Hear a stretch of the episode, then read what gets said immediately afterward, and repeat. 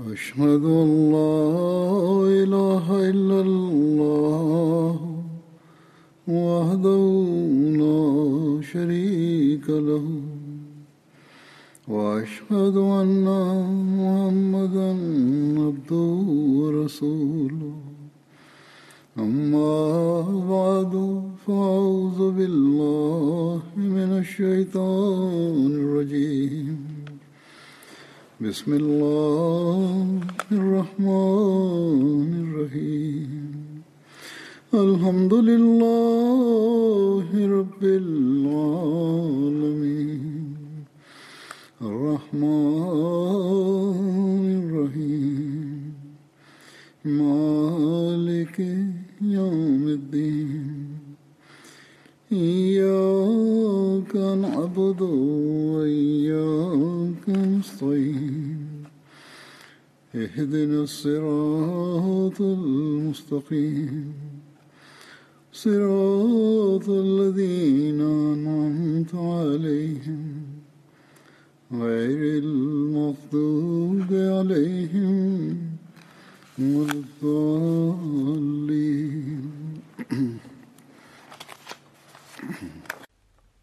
Hazrat Amirul Mominin Allah awe msaidizi wake anasema.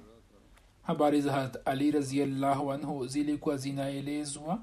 Leo pia zitaendelea na katika hutuba chache zijazo vile vile inshallah.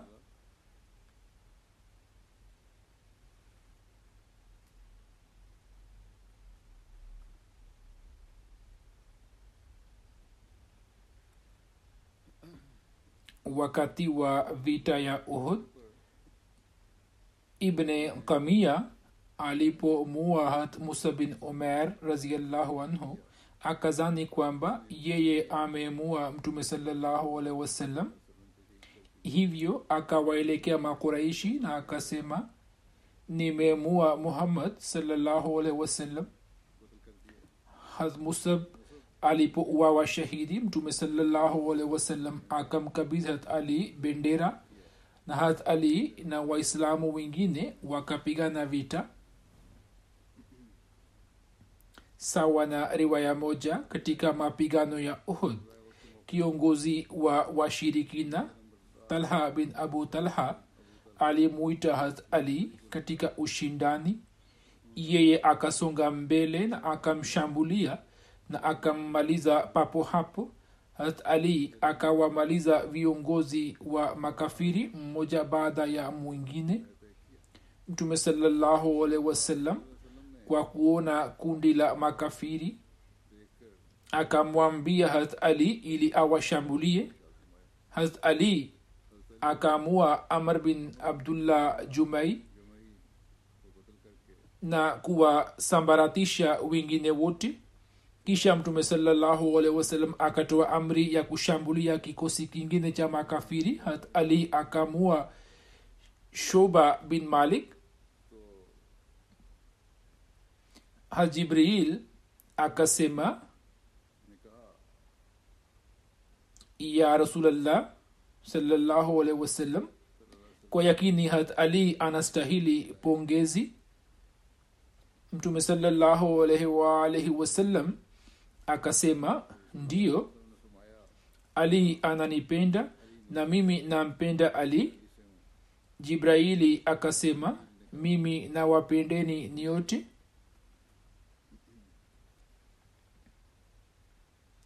Hazrat ali raziallahu anhu anasimulia kwamba katika mapigano ya uhud watu walipotawanika nikaanza kuangalia maiti za mashahidi lakini sikumkuta mtume salllahu alaihi wasallam katika maiti zao ndipo nikasema wallahi mtume salllahu alaihi wasallam hakuwa mwenye kukimbia wala sijampata katika mashahidi.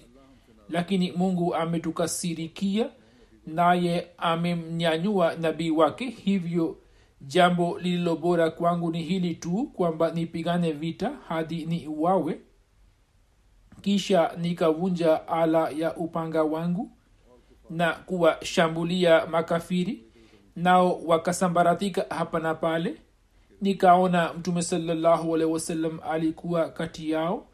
Hili ni simulizi la upendo na unyofu lililoanza utotoni na katika kila wakati likaendelea kuonyesha shani yake.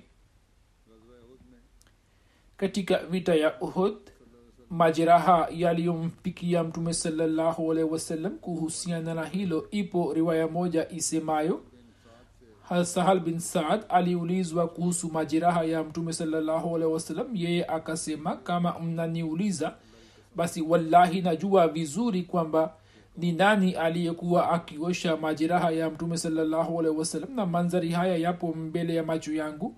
Na nani alikuwa akimiminia maji na dawa gani ilikuwa ikipakwa? Hasahal akasema binti ya mtume salallahu alehi wasallam hat fatuma alikuwa akiosha majeraha yake na hat ali alikuwa akimiminia maji kwa kutumia ngao.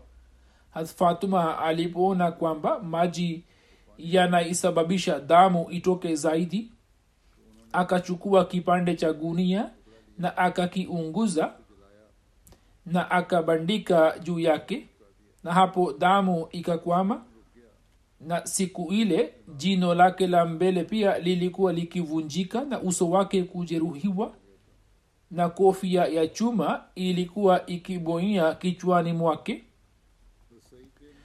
Said bin musayab anasimulia kwamba katika vita ya uhud hat ali alipata majeraha kumi na sita. Hamuslehmaud raziallahu anhu akieleza mada isemayo chini ya mateso zinakuwepo hazina zenye baraka zilizofichikana. Musleh maud raziallahu anhu anasema kwamba hazrat ali raziallahu anhu alirejea kutoka uhud na akampatia hat fatuma upanga wake na akasema kwamba uoshe leo upanga huo umefanya kazi kubwa. Mtume salallahu alaihi aliyekuwa akimsikia ali akasema ali sio upanga wako pekee uliofanya kazi kubwa bali wapo ndugu zako wengi ambao panga zao zimefanya kazi kubwa. Na akayataja majina ya masahaba sita saba na akasema kwamba panga zao hazikukaa nyuma kuliko upanga wako. Na kisha watu hawa wakikabiliana na mateso hayo mwishowe wakapata ushindi. Vita ya handaki iliyopiganwa mwezi wa shawal mwaka wa tano hijria.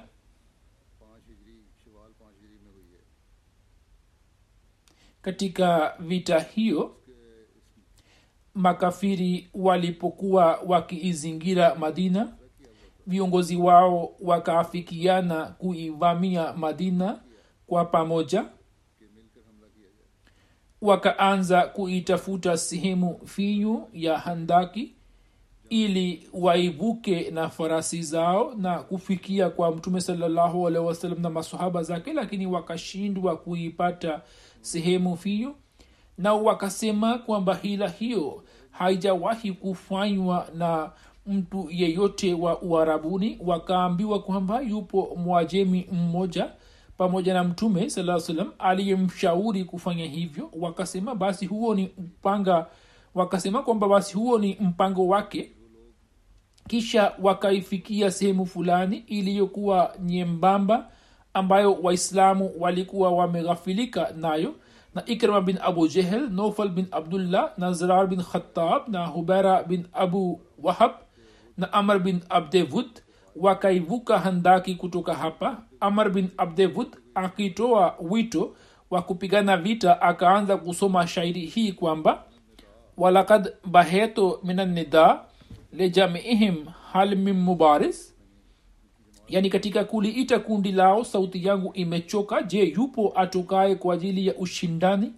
Katika kumjibu hat ali akasema na akasoma shairi hii kwamba la tajalna fakad ataka mujibu sautika ghairu ajiz fi niyatin wa basiratin wa sidqu man ja kulle faizin inni la arju an uqima ma alaika naihati ljanais min zarbatin najlaha yabqa zikruha inda lhazais tafsiri yake ni kwamba usifanye haraka mtu wa kuitikia wito wako amekujia ambaye hana woga wala nini kusimama kidete kwa azma imara na kwa busara kamili katika uwanja wa vita ndiyo njia ya kupata vokovu ya kila mwenye kufuzu. Kwa yakini nina imani kwamba nitakukusanyia kina mama waombolezaji kwa kukupatia jeraha zito ambalo kumbukumbu kumbu yake itabaki katika vita hat ali bin abu talib aliposema kwamba ya rasulllah nitatoka kwa ajili ya kupigana naye hapo mtume salllahualhi wasalam akampatia upanga wake na akafunga kilemba juu ya kichwa chake na akamwombea akisema kwamba ewe allah umsaidie ali zidi ya amr bin abdevud hat ali akatoka kupigana naye na wote wakasogeana karibu na vumbi ikaruka kati yao waliposogeana na kupigana vumbi ikaruka juu yao. Hat ali akamua na akapiga takbira kwa kusema allahu akbar ndipo tukajua kwamba hat ali amemua tayari.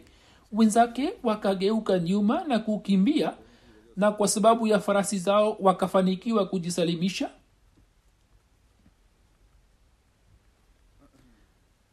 hazrat mirza bashir ahmad sahib akieleza maelezo yake zaidi anasema hivi. Amar alikuwa mpiganaji mashuhuri na kwa sababu ya ushujaa wake alikuwa akifahamika sawa na wanajeshi elfu moja na kwa kuwa katika vita ya badr alikuwa akirudi akiwa ameshindwa vibaya hivyo moyo wake ulikuwa umejaa kwa hisia za ubaguzi na kulipiza kisasi dhidi ya waislam yeye akaja uwanjani na kwa sauti iliyojaa maringo akaita kwa kusema kuwa je yupo mwenye kushindana nami? Baadhi ya masahaba walikuwa wakikwepa kupigana naye lakini kwa ruhusa ya mtume sawasalam ali akatoka kupigana naye na mtume sawasalam akampatia upanga wake na akamwombea. Hat ali akasonga mbele na akasema kwa amar nimesikia kwamba wewe umefunga ahadi ya kuwa kutoka kuraish ikiwa mtu fulani atakuomba mambo mawili basi kati ya haya mawili moja utalikubali. Amara akasema ndio. Hastali akasema basi jambo la kwanza ambalo nakuambia ni kwamba usilimu tu na kwa kumwamini mtume saa salam uwe mrithi wa neema za allah. Amara akasema hilo haliwezekani hasali akasema ikiwa hulikubali hilo basi njoo ukapigane nami. Hapo amar akaanza kucheka na kusema sikutarajia kwamba mtu yeyote ataniambia hayo. Kisha akamuuliza hat ali kuhusu nasaba yake. Hat ali akamwambia ye akasema mpwa wangu wewe ni mtoto tu na sipendi kumwaga damu yako hivyo umtume mkubwa wako hat akamjibu wewe hutaki kumwaga damu yangu lakini mimi sina shida yoyote ya kumwaga damu yako. Amara akapata hasira kali na akashuka chini ya farasi yake na akikata miguu ya farasi yake akamwangusha chini ili asiwe na njia ya kurudi. Kisha akaelekea kwa hat ali na akamvamia kwa nguvu zote na upanga wake upanga wake ukakata ngao ya hat ali na kujeruhi paji lake. Hat ali akapiga takbira na akamshambulia kwa shambulio kali. Amar hakuweza kujisalimisha na upanga wa ali ukamkata kutoka bega lake. Na amar akaanguka chini na akafa amar bin abde vud alipouawa makafiri wakamtumia mtume salallahu wasallam ujumbe kwamba watanunua maiti yake kwa dirhamu elfu kumi. Mtume salallahu wasallam akasema njoni mkachukue maiti yake sisi hatupokei thamani ya wafu. Hazrat bara bin azib raziallahu anhu anasimulia kwamba mtume salallahu wasallam alipofunga mkataba wa suluhu na watu wa hudhabia hat ali bin abu talib akaandika maandishi yake na katika maandishi haya akaandika jina la mtume saa salam kama muhammad mtume wa allah. Washirikina wakasema kwamba usiendike muhammad rasulullah ikiwa angekuwa mtume tusingepigana naye. Mtume salallahu alaihi akamwambia hat ali kwamba aifute. Hat ali akasema mimi sitalifuta kamwe kisha mtume wasallam akalifuta kwa mkono wake na akafanya suluhu pamoja nao kwa sharti kwamba yeye na masahaba zake wataishi makka kwa siku tatu tu na wakifunga silaha zao katika jaluban wataingia ndani. Watu wakauliza kwamba hiyo jaluban ni nini? Wao wakasema kwamba ni kifuniko kinachotumika kwa ajili ya kutunza upanga ndani mwake musleh maud raziallahu anhu akieleza maelezo ya tukio hilo amesema hivi. Hazur anasema kwamba mtume salallahu alaihi wasallam alipokuwa akiketi katika kikao cha suluhu ya hudabia na makafiri walikuwa wakipendekeza masharti ya kufanya suluhu masahaba walikuwa na hasira kali mioyoni mwao na vifua vyao vilikuwa vikiungua kutokana na moto wa mateso yale yaliyokuwa yakiwasibu kutoka kwa makafiri katika miaka ishirini. Panga zao zilikuwa tayari nao walikuwa wakitamani kwamba wakipata nafasi basi walipize kisasi kwa zulma zilizofanywa na makafiri juu ya islam. Lakini mtume salallahu akawasikiliza makafiri na waliposema kwamba njoni tukafanye suluhu mtume saa salam akasema haya ni vizuri tunafanya suluhu. Wakasema kwamba sharti lake ni ya kuwa mwaka huu hamwezi kufanya umra. Mtume saa salam akasema sawa mwaka huu hatutafanya umra. Kisha wakasema kwamba mwakani mtakapokuja kwa ajili ya umra sharti lake ni kwamba mukae siku tatu tu katika maka mtume salallahu alaihi wasallam akasema sawa nakubali tu. Kisha wakasema nyinyi hamruhusiwi kuingia makka na silaha zenu. Mtume saa akasema ni sawa tu. Hatutaingia makka na silaha zetu. Mkataba wa suluhu ulikuwa ukifungwa na mioyo ya masohaba kwa jazba. Ilikuwa ikichemka ndani kwa ndani nao walikuwa wakipata hasara kali lakini hawakuwa na chochote cha kufanya. Hat ali alikuwa ameteuliwa kama mwandishi wake. Yeye alipoanza kuandika mkataba naye akaandika. Mkataba huu ni kutoka kwa muhammad rasulullah salllahualhi wasalam na wenzake. Na upande wa pili ni kutoka kwa viongozi fulani na fulani wa makka na watu wa makka hapo makafiri wakachemka wakasema kwamba hatuwezi kuvumilia maneno hayo kwani sisi hatumwamini muhammad saa salam kuwa mtume. Ikiwa tungeamini tusingepigana naye. Hivyo tukimchukulia yeye kama muhammad bin abdullah mkataba huo tunafunga naye basi maneno hayo yasiindikwe katika mkataba huo. Wakati huo jazba ya masahaba ilikuwa imefikia kileleni nao kwa hasira kali wakaanza kutetemeka na wakaelewa kwamba sasa mungu ametujalia nafasi nyingine. Mtume saa hatakubali jambo lao na tutapata nafasi ya kupigana na hawa makafiri na tutaweza kupoza vifua vyetu. Lakini mtume salam akasema watu hawa wanasema kweli wanasema sawa maneno ya rasulullah yafutwe kutoka mkataba na akamwambia hat ali kwamba ayafute lakini hat ali ambaye alikuwa mfano wa hali ya juu wa utii na usikivu hata hivyo moyo wake ukaanza kutetemeka na machozi yakaanza kutiririka machoni mwake naye akasema ya rasulllah siwezi kufuta neno hilo mtume salallahu alaihi wasallam akasema basi nipatie karatasi. Na pale neno la rasulullah lilipokuwa likiendikwa mtume sasam akalifuta kwa mkono wake. Vita ya khaibari iliyotokea katika mwezi wa muharam na safar mwaka wa saba hijria kuhusiana na vita hiyo ipo riwaya ndefu ya sahih muslim hazrat salama bin akwa anasimulia tulipowasili khaibar kiongozi wao aitwaye marhab akinyanyua upanga wake akatoka nje huku akisema kwamba khaibar inajua ya kuwa mimi ni marhab mwenye silaha shujaa na mwenye uzoefu.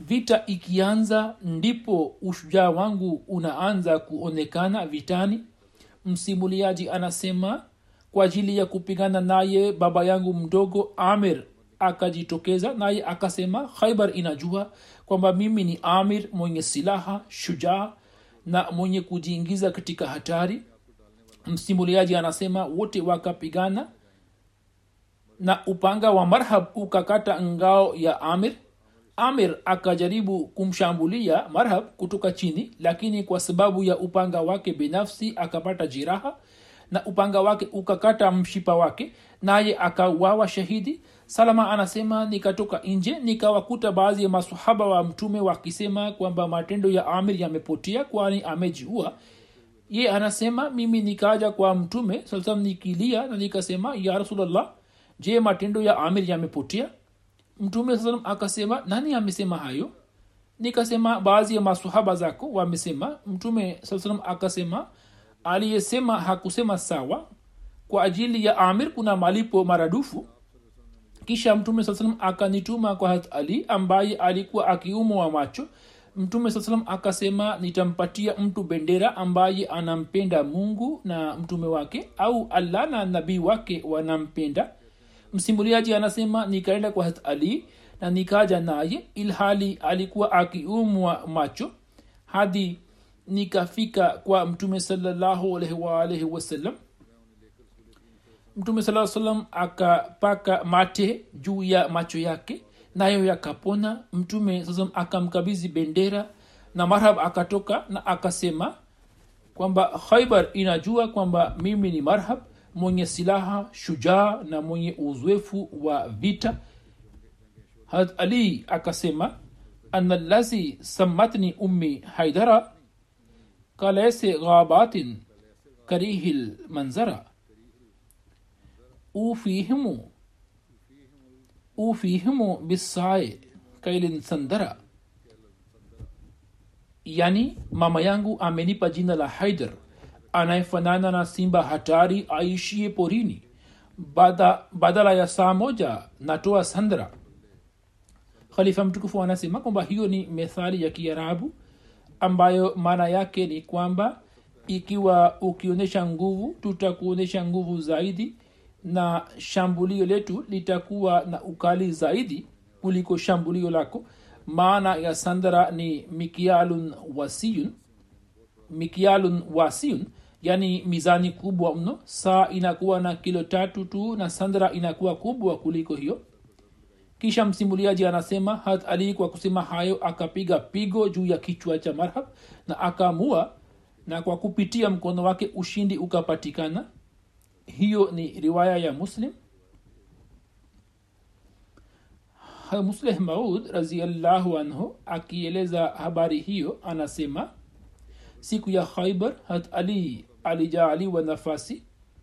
Mtume salallahu alehi akasema kwamba leo nitampatia nafasi apendaye mungu na mungu anampenda na nitamkabizi upanga wangu ambaye mungu amemjalia fazila hat umar anasema kwamba nilikuwepo katika kikao hicho na nilikuwa nikiinua kichwa changu ili huenda mtume saa salam anione na anipatie upanga lakini mtume saa alikuwa akiniona na kukaa kimya. Mimi nilikuwa nikinyanyua kichwa changu na mtume saa alikuwa akiniona na kukaa kimya hadi akaja ali na alikuwa akiumwa macho. Mtume sasa akasema aliisogea mbele. Ye akaja karibu yake. Mtume akapaka mate juu ya macho yake na akasema kwamba mungu ayaponye macho yako shika upanga huu ambao mungu amekukabizi habari hiyo hamusleh maud raziallahu anhu ameeleza katika sehemu nyingine kama hivi. Mtume saa salam baada ya kurejea kutoka hudhabia miezi mitano ilipopita aliamua kwamba mayahudi wafukuzwe kutoka khaibar iliyokuwa na maili chache kutoka madina na kutoka hapa wangekuwa na uwezo wa kufanya njama dhidi ya madina. Hivyo mwezi wa agosti mwaka 628 kiiswi akifuatana na masahaba 16 akaelekea khaibar khaibar ilikuwa mji ulio na ngome zilizokuwa zikijengwa pembezoni mwake juu ya milima.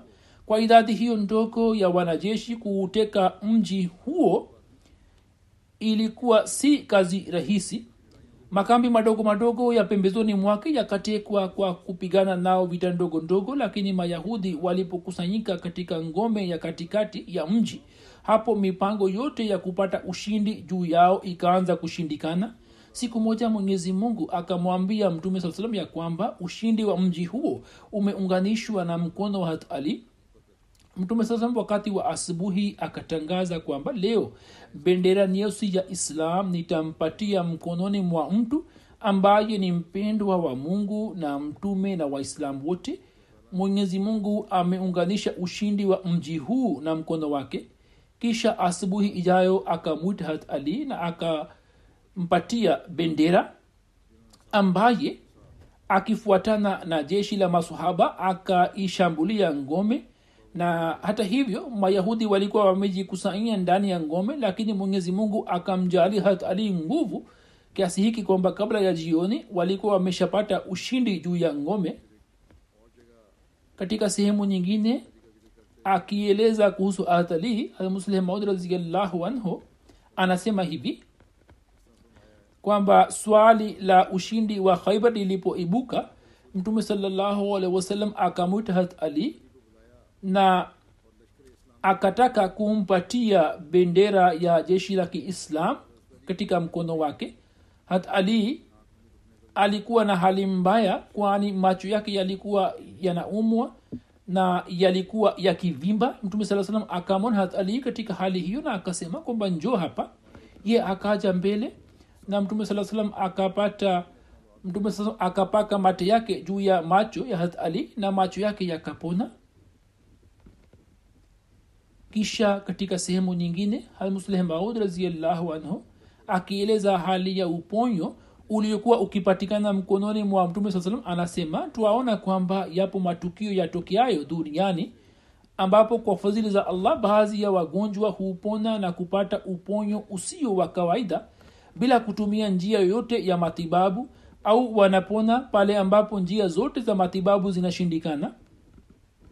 Hivyo katika matukio yatokeayo maishani mwa mtume wasallam mfano mmoja wa uponyo wa aina hiyo unapatikana katika vita ya khaibar katika mapigano ya khaibar siku moja mtume saa salam alimwambia aliwaambia masahaba zake kwamba ushindi wa khaibar umekadhiriwa kwa yule ambaye nitampatia bendera mkononi mwake hat umar anasema kwamba muda ule uwadiapo nikaanza kuinua kichwa changu na kuona nikihisi kwamba huenda mungu huenda mtume atanipatia bendera lakini mtume sasa hakumteua kwa ajili ya kazi hii.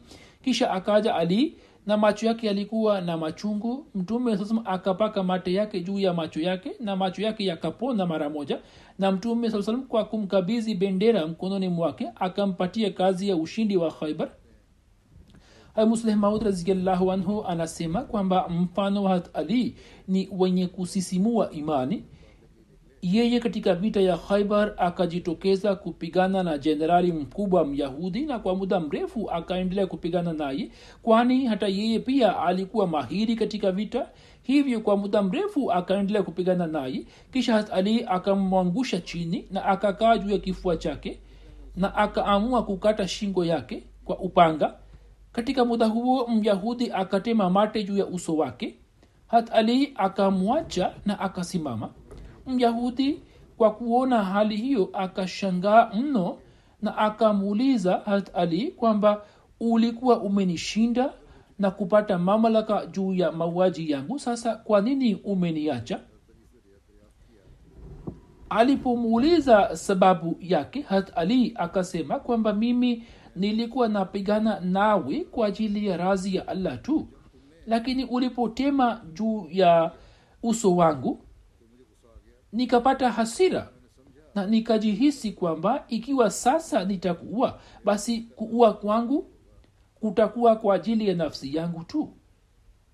Hivyo nimekuacha ili hasira yangu iniondoke na nisije nikakuua kwa ajili ya nafsi yangu huo ni ukamilifu wenye shani azimu ya kwamba katika uwanja wa vita yeye akamwacha adui mkali ili kumua kwake kusitokane na hasira ya nafsi yake bali kuwe kwa ajili ya kupata razi ya allah tu.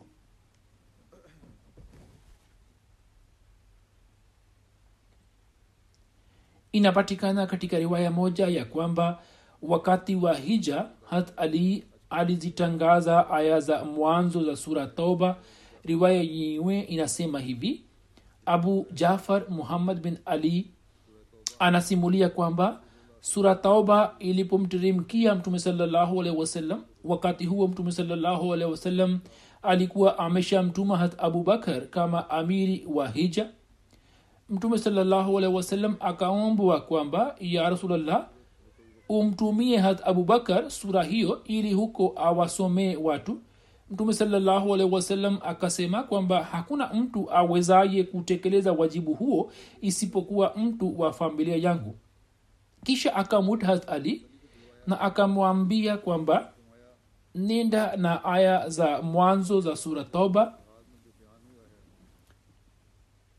na siku ya zabihu watu watakapokusanyika katika minaa uwatangazie kwamba hataingia kafiri yeyote peponi na baada ya mwaka huu hakuna ruhusa kwa mshirikina yeyote kufanya hija wala hakuna ruhusa kwa yeyote kufanya tawaf ya baitullah akiwa uchi. Na ikiwa kuna mtu ambaye ana ahadi na mtume saa salam basi ahadi yake itatekelezwa.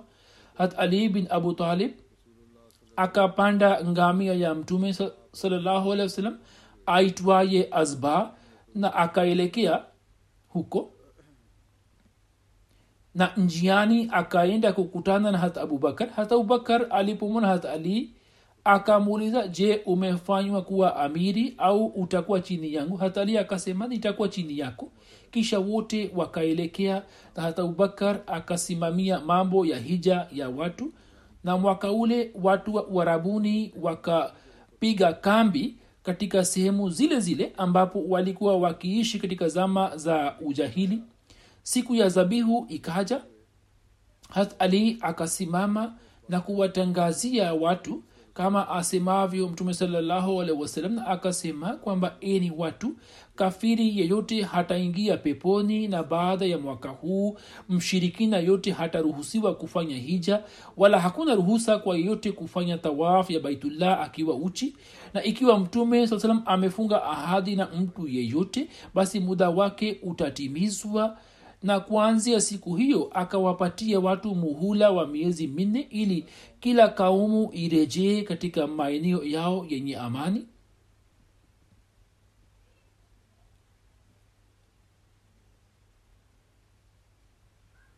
Kisha hakutakuwa na ahadi yoyote kwa mshirikina yeyote wala wajibu isipokuwa ahadi ambayo mtume salallahu alaihi wasallam amefunga naye na bado ina muda wake?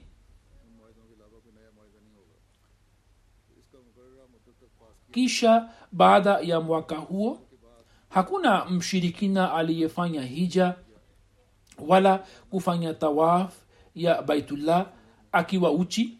Kisha wote wawili yani hat ali na hat abubakar wakarejea kwa mtume salallahu alaihi waalaihi wasallam.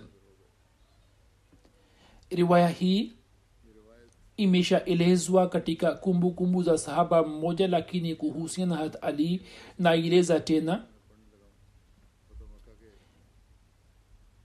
ni tukio litokalo wakati wa ushindi wa makka.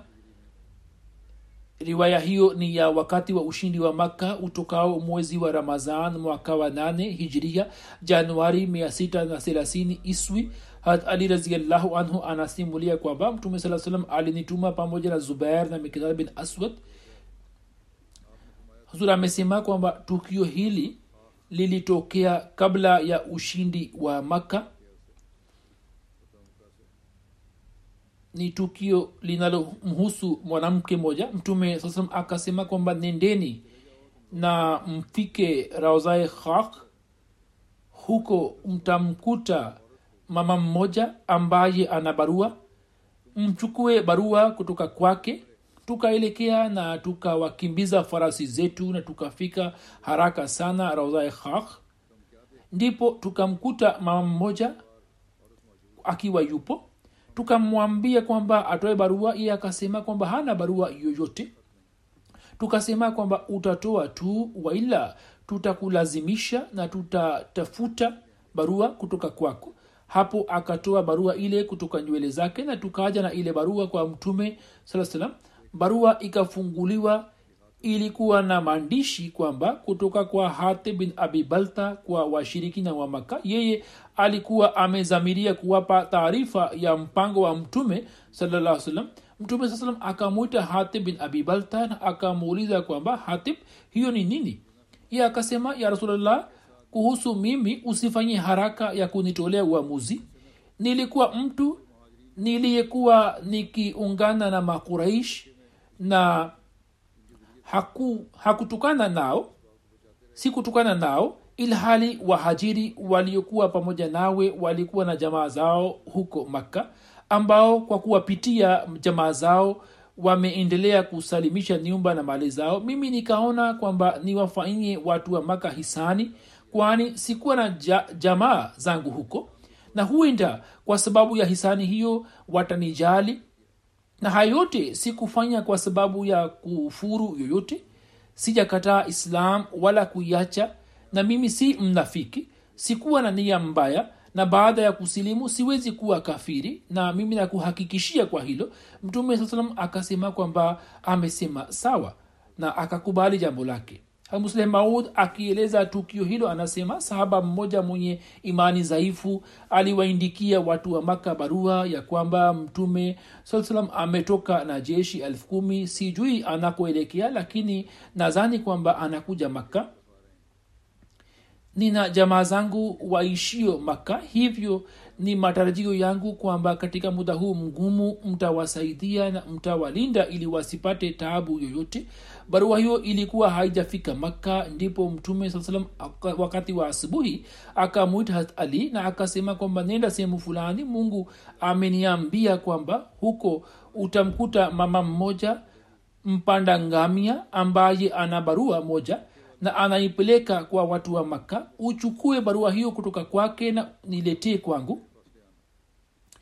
Kabla hajatoka mtume saa salam akamwambia kwamba angalia yeye ni mwanamke hivyo usiwe mkali kwake na umlazimishe ili akupatie barua. Lakini ikiwa akikataa kutoa kisha unaweza kutumia ukali na ikiwa ukilazimika kuumua basi unaweza kuumua lakini angalia kwamba barua isifike kwa watu wa maka hat akafika huko na akakutana na mama mmoja naye akaanza kulia na kula kiapo kwamba je mimi ni msaliti na mdanganifu sina kitu chochote unaweza kuangalia. Hatali akatafuta hapa na pale katika mifuko yake na kwenye bidhaa zake lakini hakuipata barua.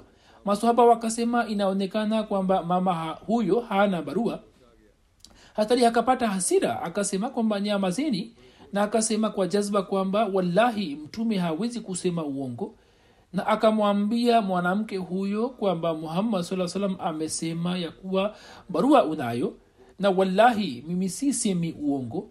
Kisha akatoa upanga wake na akasema kwamba toa barua wa ila kumbuka tu kwamba nikilazimika kuvua mavazi yako nitavua na barua nitapata kwani mtume amesema kweli na wewe ni mwongo?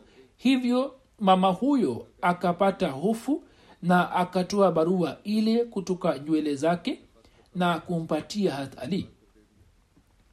Kisha katika sehemu nyingine musleh maud anaeleza maelezo ya tukio hilo kama hivi.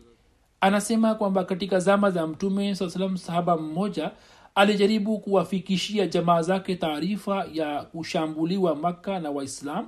Ili kutokana na hisani yake hiyo watu wa makka wawatendee jamaa zake kwa wema. Lakini mtume saa salam akajulishwa na allah kwa ufunuo.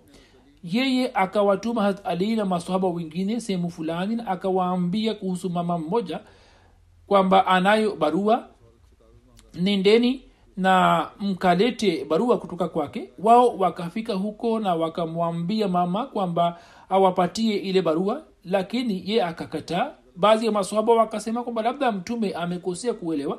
Hatari akasema hapana ye hawezi kukosea. Sitaondoka hadi niwe nimepata barua kutoka kwa mama huyo. Na akamkaripia mama huyo hapo akatoa barua na kumpatia wakati wa ushindi wa makka mtume saa alipokuwa akiketi katika msikiti wa haram hat ali akamjia akiwa ameshika ufunguo mkononi mwake na akasema ya rasulllah salllahualhi wasalam utupatie wajibu wa kunywesha maji wakati wa hija na pia wajibu wa kufungua kaba na kuifunga tena. Mtume salallahu alehi wasallam akasema kwamba uthman bin talha yuko wapi? Ye akaitwa mtume salllahu alehi wasallam akasema ewe uthman huu ni ufunguo wako na siku ya leo ni siku ya wema na unyofu. Na mtume salllahu alehi wasallam akamwambia hat ali ya kwamba sitawapatieni kitu chenye shida na matatizo bali nitawapatieni kitu kilicho heri kilicho bora kwenu na kiwe na baraka na sitakupa kitu ambacho unakipenda kuwa nacho. Hat umehani binti abi talib anasema mtume salallahu alehi wasallam alipopiga kambi katika sehemu yenye mwiniko wa makka jamaa zangu wawili kutoka banu makhzum wakaja kwangu umehani anasema ndugu yangu ali akaja kwangu na akasema wallahi mimi nitawaua hawa. Hat umehani anasema mimi nikawafunga ndani ya nyumba yangu na mwenyewe nikamwendea mtume salallahu mtume salallahu alehi alikuwa akioga kwa kutumia maji kutoka chomboni. Hat fatma alikuwa ameshika pazia kwa ajili yake baada ya kuoga mtume saa salam akabadilisha nguo zake kisha akasali raka nane za sala ya chasht kisha akaelekea kwangu na akasema ewe umehani karibu sana wasemaji yeye akamweleza mtume salallahu wasalam kuhusu jamaa zake na kauli ya hat ali kwamba anataka kuwaua na mimi nimewaficha nyumbani mtume saa salam akasema kwamba watu ambao umewapa uhifadhi sisi pia tunawapa uhifadhi na kama umewapa amani basi ujue kwamba sisi pia tumewapa amani. Hivyo ali asiwaue. Mtume salallahu alaihi wasallam alitoa amri ya kuuawa kwa huwares bin nuqet yeye alikuwa akimuuzi mtume salallahu alehi wasallam katika makka na alikuwa akimtukana na kumtusi baba mdogo wa mtume salallahu alehi wasallam hat abbas aliwakalisha hat fatuma na harat umme maktum juu ya ngamia ili wasafiri kutoka makka kuelekea madina. Ndipo huwares akamwangusha ngamia yao. Hat ali wakati wa ushindi wa makka akamua huwares bin nukat ilhali alikuwa amejaribu kutoroka makka. Vita ya hunain iliyotokea mwezi wa shawal mwaka wa nane hijiria riwaya inasema kwamba katika mapigano ya hunain bendera ya muhajirina ilikuwa kwa hat ali. Katika vita ya hunain vita ilipopamba moto na kwa sababu ya mashambulizi makali ya makafiri mtume saa salam akabaki na masahaba wachache tu miongoni mwa masahaba hawa wachache hata ali pia alikuwepo. Katika vita ya hunen alikuwepo mtu mmoja mbele ya safu za washirikina akiwa amepanda ngamia mwekundu na bendera nyeusi ilikuwa mkononi mwake. Bendera hiyo ilikuwa ikifungwa juu ya mkuki mrefu. Watu wa banu hawazin walikuwa nyuma yake. Mtu yeyote akija mbele yake mara moja alikuwa akimua kwa mkuki wake na endapo akisalimika kutoka kwake yeye alikuwa akiwaambia watu wake nao walikuwa wakimvamia na kuumua mtu huyo alikuwa anaendelea na mashambulizi ya aina hiyo. Ndipo hat ali na ansari mmoja wakaelekea kwake. Hat ali akamvamia ngamia yake na ngamia yake akaanguka chini wakati huo huo ansari akamrukia na akamvamia vikali kiasi kwamba mguu wake ukakatika kutoka mundi wake. Na wakati huo huo waislamu wakawashambulia washirikina kwa mashambulio makali. Kuhusu saria ya hat ali kuelekea banutai inasemekana kwamba mtume saa salam alimtuma hat ali pamwe na watu mia moja na hamsini kuelekea kuvunja sanamu la banutai fuls maeneo ya banutai yalikuwa yakipatikana kaskazini mashariki mwa madina. Kwa ajili ya saria hiyo mtume sawasalam akampatia hat ali bendera kubwa yenye rangi nyeusi na bendera ndogo iliyokuwa nyeupe. Hat ali wakati wa asubuhi akawashambulia watu wa hatim na akavunja sanamu lao fuls hat ali akarejea madina akiwa na ngawira nyingi na watumwa wingi wa banutai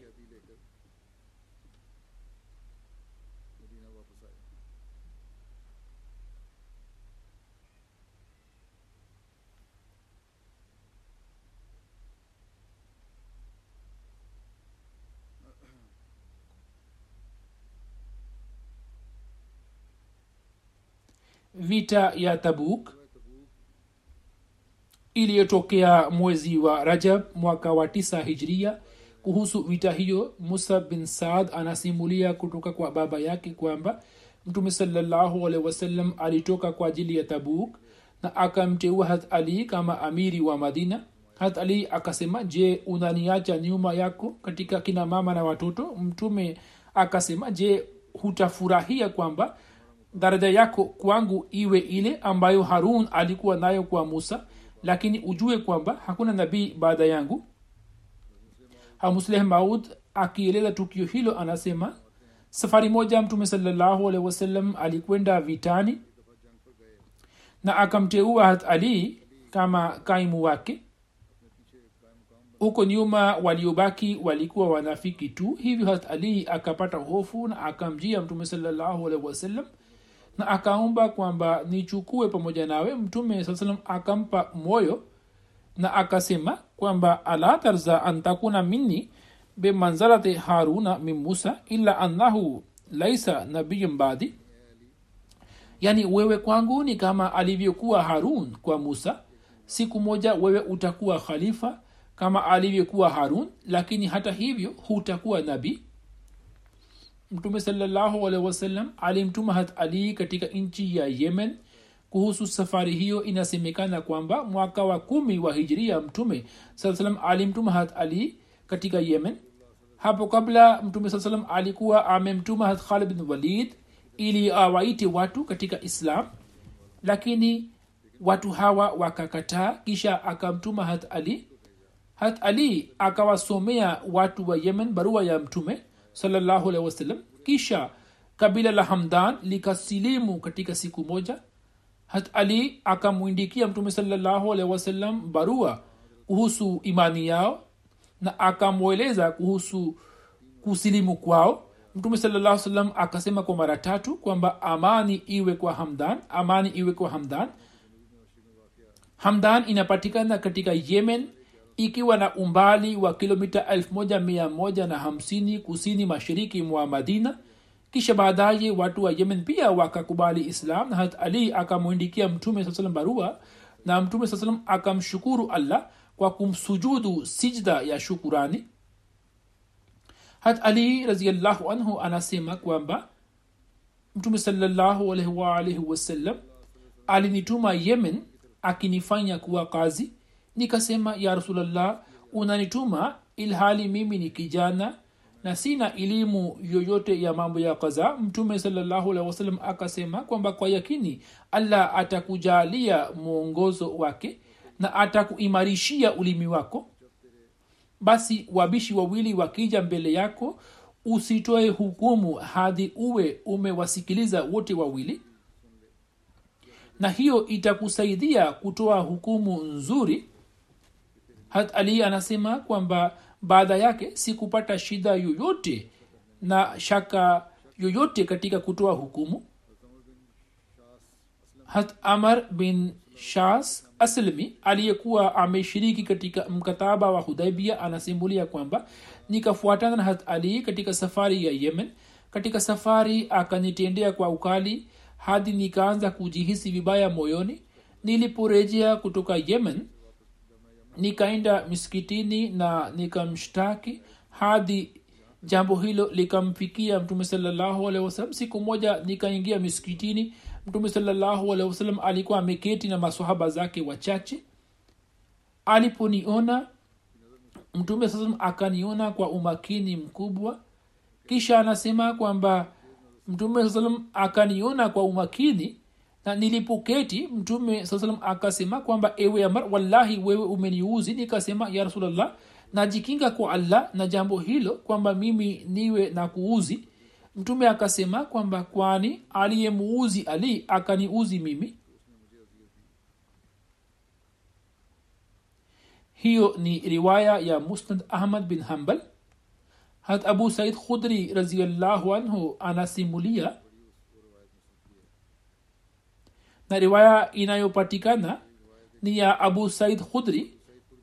Anasema kwamba safari moja watu wakamshtaki hat ali kwa mtume saa salam mtume saa salam akasimama ili atuhutubie. Nikamsikia mtume salallahu alehi wasalam akisema kwamba eni watu msimshtaki ali na hapa kwa allah yeye ni mcha mungu sana. Au akasema kwamba yeye ana hofu kubwa katika njia ya allah kwamba ashtakiwe habari zake bado zinaendelea na zitaendelea katika hutuba ijayo inshallah. Leo pia napenda kuwaelekeza wanajumuia ili wafanye maombi ijumaa iliyopita. Nilikuwa sikueleza kuhusu aljazair hata huko wanajumuia wana hali mbaya na wengine wametiwa ndani. Hivyo muwaombe allah taala awarahisishie na waliotiwa ndani waweze kupata uhuru na allah aijalie serikali akili kwamba izingatie uadilifu na iwe yenye kutimiza na kutekeleza haki za wanajumuia vivyo hivyo hali ya wanajumuia wa pakistan pia ni tete sana. Kama nilivyokuwa nimesema kwamba wapo baadhi ya maafisa mwaombee ikiwa mungu hataki kuwapatia maafisa na mashekh hawa akili au hawatapata akili na ndiyo kudra ya mungu basi wakamatwe na allah na allah afanye mpango wa kuwakamata haraka na awarahisishie wanajumuiya. Baada ya sala nitasalisha sala ya jeneza ya ghaibu ambayo ni ya rashid ahmad sahib ibne muhammad abdullah sahib wa rabwa. Marehemu alikuwa baba mzazi wa tahir nadim sahib ambaye ni mbashiri wa dawati la kiarabu. 28 oktoba akiwa na umri wa miaka 76 akafariki dunia. Inna lillahi wa inna ilaihi rajiun. Katika familia yake jumuiya ilipatikana kwa kumpitia babu yake hat abdul ghafur sahib ambaye akifuatana na binamu yake hazrat maulvi alladita sahib na mwaka 1892 akafika kadian na kufanya baiati juu ya mkono wa almasihi maud alah salam maulvi alladita saheb alikuwa msomi mkubwa na alikuwa akimjua sayidina ahmad salam kabla ya madai yake. Alikuwa ameona katika ndoto kwamba bendera ya mtume salllahu alaihi wasallam ipo mkononi mwa masihi mola satu wassalam hivyo molvi alajata saheb akamchukua binamu yake molvi abdullah ghafur saheb ambaye alikuwa babu wa marehemu na kwenda kadigan na wote wakafanya baiati baadaye kutokana na mahubiri ya molvi alajata saheb watu wengi wa alipur na hasanpur wakajiunga na jamaat.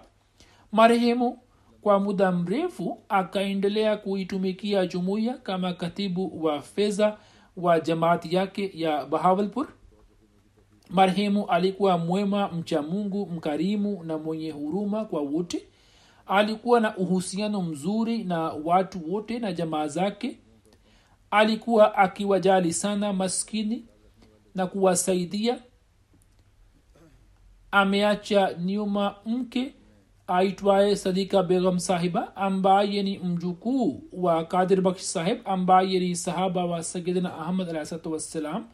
Marehemu alikuwa musi pia ameacha nyuma yake watoto wengine ambao ni mabinti watatu na watoto wa kiume wawili. Kama nisemavyo mmoja ni mbashiri na anaitumikia jamaat katika dawati la kiarabu. Mwenyezi mungu amrehemu amghofirie na amnyanyue katika daraja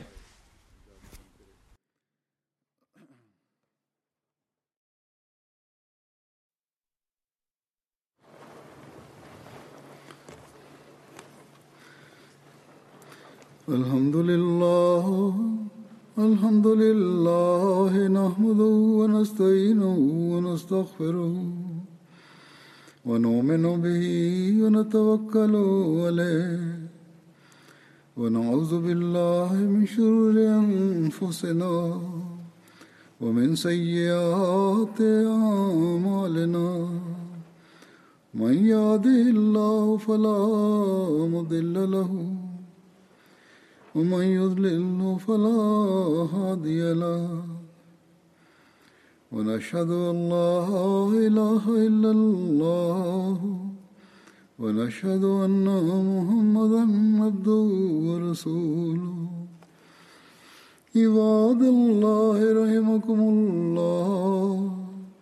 إن الله يأمر بالعدل واللسان وإيتاء ذي القربى وينهى عن الفحشاء والمنكر والبغي يعظكم لعلكم تذكرون. اذكروا الله يذكركم وادعوه يستجب لكم ولذكر الله أكبر.